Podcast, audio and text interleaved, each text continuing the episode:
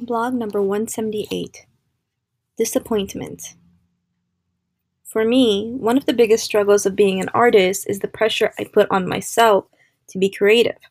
I like to write, I like to paint, I like to draw, I like to create films, I like to play the piano and just be creative person in general.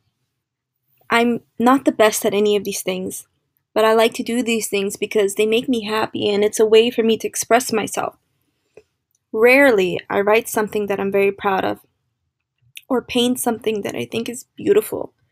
When you create something so beautiful in a creative outlet, it inspires you to keep creating. The problem is, most of the stuff I make sucks. I get self conscious about my writing because I know it's not terrific. I want to make sure my audience is reading stuff that is of quality and worth their time. I understand that I can't always make it worthwhile for my audience.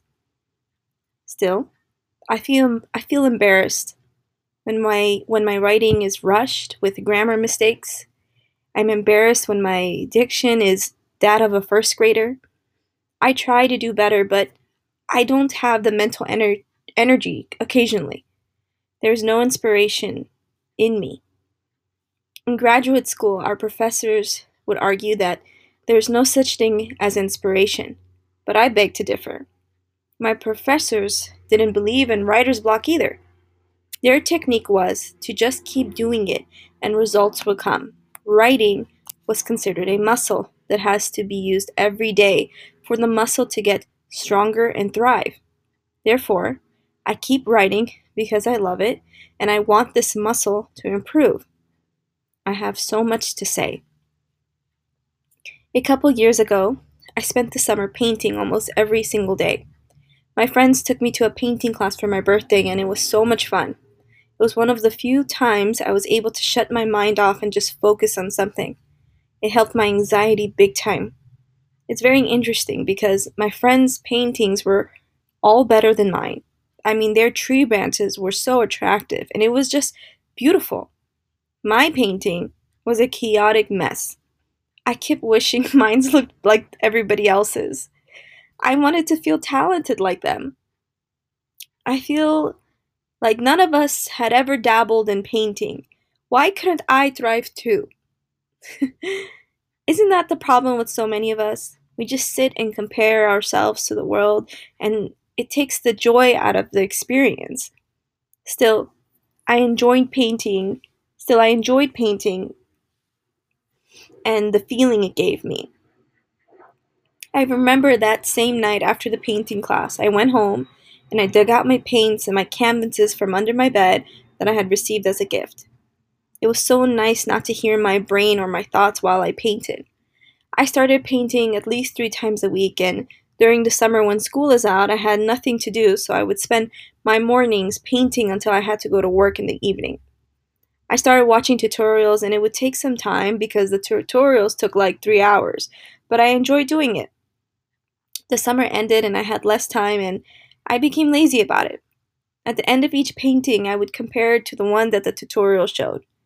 Mine's were always messy and all over the place. It would be frustrating because I spent so much time trying to do a good job and it still wasn't good. Same thing happened with drawing, but I like to think that I at least I'm a better painter than a drawer. It always reminded me of when I was younger. I would try I try I would try sports or video games with my cousins and my siblings. Specifically, I recall playing tennis with my cousins and my sister. They were all good at tennis naturally. They had just picked up some rackets for the first time and we went out to go play. They understood the game so easily, but I kept missing the ball. Even at our first family wedding, Everybody was dancing and looking coordinated, but I was always uncoordinated. I was known as the uncoordinated one because nothing I did was good. I was good at one thing though. I was always told that I should be a lawyer because of my sharp tongue and my fierce wit. That's something that I had over all of my family. As I grew older, the wit and fairness faded a little. I think I kind of lost it. It comes naturally when I'm with certain people because I'm comfortable and I don't feel judged. The, the truth is, I'm not good at a lot of things that I like. I used to love theater, but I was never a good actress. I couldn't act, dance, or sing, even though I wanted to so badly. I wanted to be talented so badly. I've tried to pick up the brush again and paint, but it has been hard to get back to my skill set from that one summer I spent painting every day. I stopped practicing and it all kind of went downhill. It went from worse to super worse. I tried painting again this weekend and I watched the movie Onward and it was so beautiful. I wanted to paint a city with buildings and a beautiful night sky, a beautiful moon, and some stars too. It did not look like that at all. Here, let me show you my beautiful disaster, and please don't laugh. See, it's so hard for me to even do anything creative anymore because the results always disappoint me. It's like my writing. I push myself to write a blog every week, even if I'm not proud of it. I spend so much time hiding my blog from people because I was embarrassed by my emotional rants, my lack of grammar, or my simple vocabulary. How can I ask friends and colleagues to read my blog? These are some of the most sincere thoughts. It leaves me vulnerable.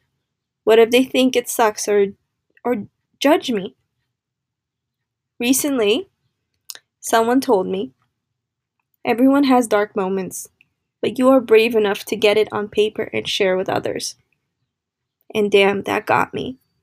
For the first time in a long time, I knew I needed to keep writing, and I was a little less embarrassed.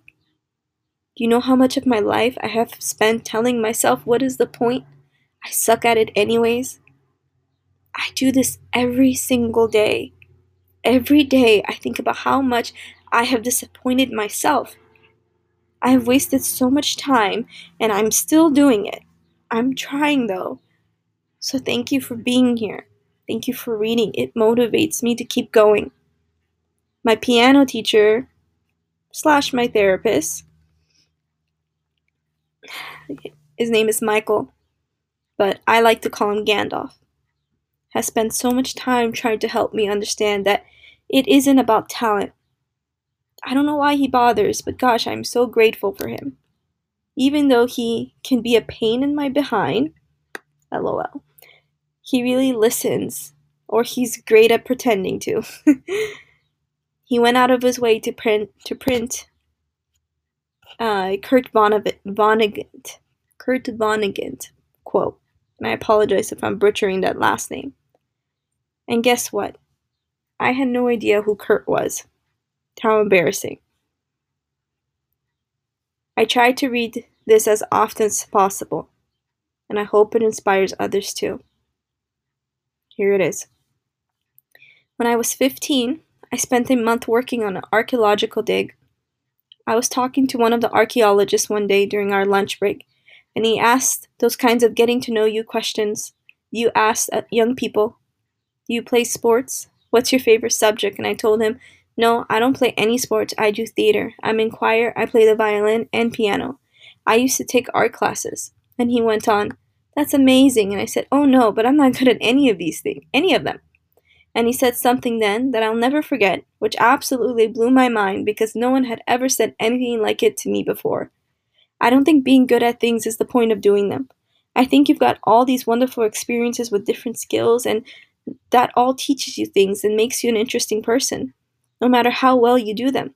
And that honestly changed my life because I went from a failure, someone who hadn't been talented enough at anything to excel, to someone who did things because I enjoyed them. I had been raised in such an achievement oriented environment, so inundated with the myth of talent, that I thought it was only worth doing if you could win at them. By Kurt Vonnegut. Man, the first time Gandalf read that to me, or had me read it to him, actually. I bawled. It's like he understood me. And it was so nice to be understood. It was so nice to have someone actually listen and not just nod their head. Thank you for reading. Thank you for listening. Thank you for being here. And remember,